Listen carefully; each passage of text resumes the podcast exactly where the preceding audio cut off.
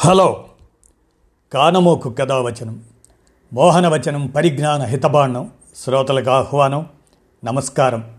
చదవదగునెవరు రాసిన తదుపరి చదివిన వెంటనే మరొక పలువురికి వినిపింపబూనిన అది ఏ పరిజ్ఞాన హితబాండమవు పో మహిళ మోహనవచనమై విరాజిల్లు.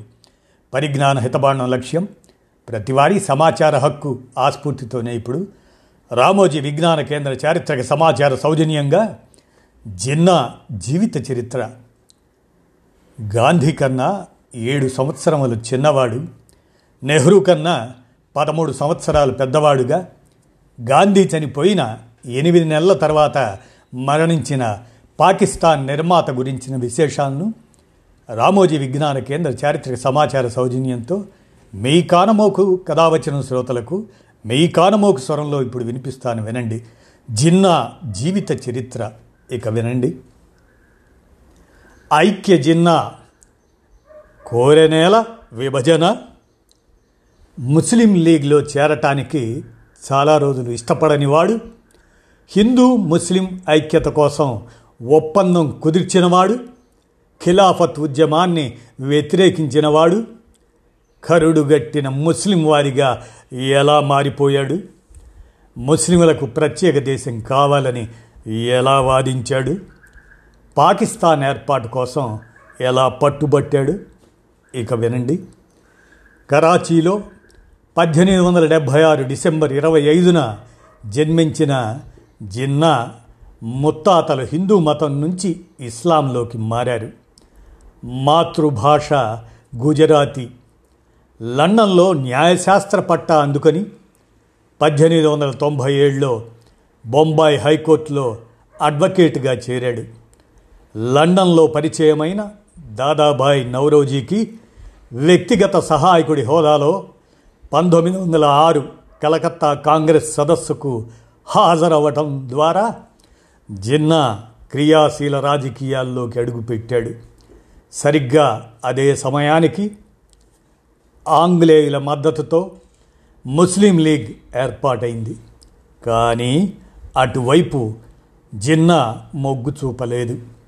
ఆంగ్లేయుల విభజించు పాలించు ఊబిలో పడకుండా హిందూ ముస్లింలు కలసికట్టుగా ఉద్యమించాలి అన్నది తొలినాళ్ళలో జిన్నా భావన. ముస్లిం లీగ్లో చేరాల్సిందిగా ఎన్నిసార్లు ఆహ్వానం అందినా బ్రిటిష్ అనుకూల నాయకత్వం కారణంగా దాన్ని తిరస్కరించారు. చివరకు ఒక షరతు పెట్టి పంతొమ్మిది వందల పదమూడులో ఆయన లీగ్ సభ్యత్వం తీసుకున్నారు. దేశ ప్రయోజనాలకు విఘాతం కలిగించననే తన కట్టుబాటుకు ఇబ్బంది కలిగించనంత వరకే లీగులో ఉంటాను అన్నది ఆయన పెట్టిన షరతు. అలా ముస్లిం లీగ్లో చేరిన జిన్నా కాంగ్రెస్లోనూ కొనసాగాడు. కాంగ్రెస్ కూడా జిన్నా రూపంలో ముస్లిం లీగ్తో కలిసి నడిచే మార్గం దొరికింది అని భావించింది. అదే ఇరు పార్టీల మధ్య సయోధ్యకు దారితీసి పంతొమ్మిది వందల పదహారు లక్నో ఒప్పందంగా మారింది. అటు లీగ్లో ఇటు కాంగ్రెస్లో జిన్నా మాటకు విలువ పెరిగింది. కానీ గాంధీజీ రాకతో పరిస్థితి మారింది. గాంధీజీ ఆలోచన సరళి ఉద్యమ శైలితో జిన్నా విభేదించాడు. ఆంగ్లేయులపై పోరాటం చేయడానికి బదులు రాజ్యాంగబద్ధంగా స్వాతంత్రాన్ని సాధించుకోవాలన్నాడు. గాంధీ మద్దతిచ్చిన ఖిలాఫత్ ఉద్యమాన్ని జిన్నా వ్యతిరేకించాడు. ఫలితంగా పంతొమ్మిది వందల ఇరవై నాగ్పూర్ కాంగ్రెస్ సదస్సులో జిన్నాకు నిరసన వ్యక్తమైంది. సదస్సు నుంచి అర్ధాంతరంగా వెళ్ళిపోయిన జిన్నా కాంగ్రెస్కు రాజీనామా చేశాడు. ఒక దశలో సివిల్ సర్వీసుల్లో భారతీయ ముస్లింలకు రిజర్వేషన్లు అవసరం లేదు అని ఆనాటి రాయల్ కమిషన్ ముందు వాదించిన జిన్నా రాజకీయ వైరాగ్యంతో లండన్ వెళ్ళిపోయి రాజకీయాలకు దూరంగా ఉన్నాడు. ఆ సమయానికి ముస్లిం మెజారిటీ ప్రాంతాల్లో పాలన తమకే ఉండాలి అన్న ప్రతిపాదన ముస్లిం లీగ్లో మొగ్గ తొడిగింది. అయితే తమకంటూ బలమైన నాయకత్వం లేదు. ఆ లోటు తీర్చుకునేందుకు వారికి జిన్నా కనిపించాడు. మహమ్మద్ ఇక్బాల్ లాంటి ముస్లిం లీగ్ నేతలు పట్టుబట్టి జిన్నాను ఒప్పించారు. తొలుత హిందూ ముస్లిం ఐక్యతకు రాయబారిగా వ్యవహరించిన జిన్నా గాంధీకి పోటీగా నాయకుడిగా ఆవిర్భవించేందుకు ఆరాటపడ్డాడు. భారత్లో ముస్లిములకు తిరుగులేని నేతగా తనను తానే భావించుకున్నాడు. ఏ సమావేశంలోనైనా ప్రభుత్వంలోనైనా ముస్లింల తరపున ప్రతినిధిని ఎంపిక చేయాల్సి వస్తే అది ముస్లిం లీగ్ నుంచే ఉండాలి అని పట్టుబట్టడం మొదలైంది.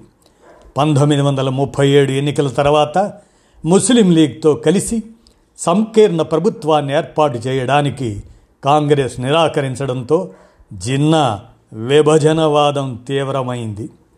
తొలుత ముస్లింల హక్కులు ప్రయోజనాలు కాపాడాలని అన్న మాత్రమే కోరిన ముస్లిం లీగ్ లక్ష్యాన్ని ముస్లింలకు ప్రత్యేక ప్రాంతం కోరే దిశగా మార్చాడు జిన్నా.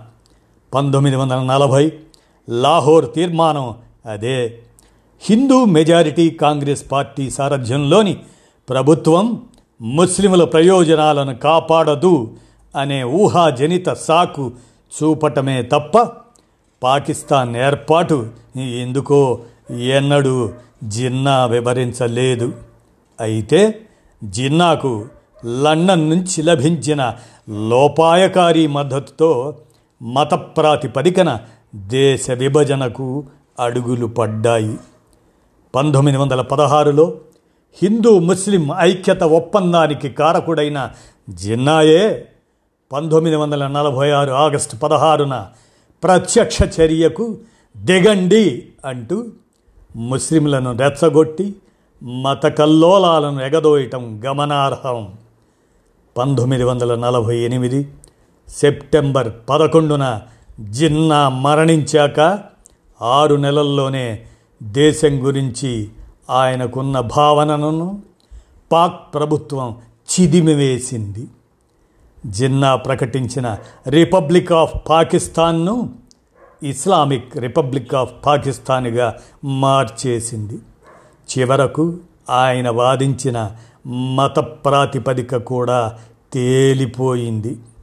పంతొమ్మిది వందల డెబ్భై ఒకటిలో పాకిస్తాన్ చీలిపోయి బంగ్లాదేశ్ ఆవిర్భవించింది. ఇదండి జిన్నా జీవిత చరిత్ర.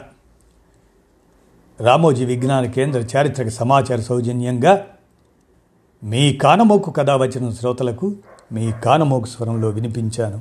విన్నారుగా? ధన్యవాదాలు.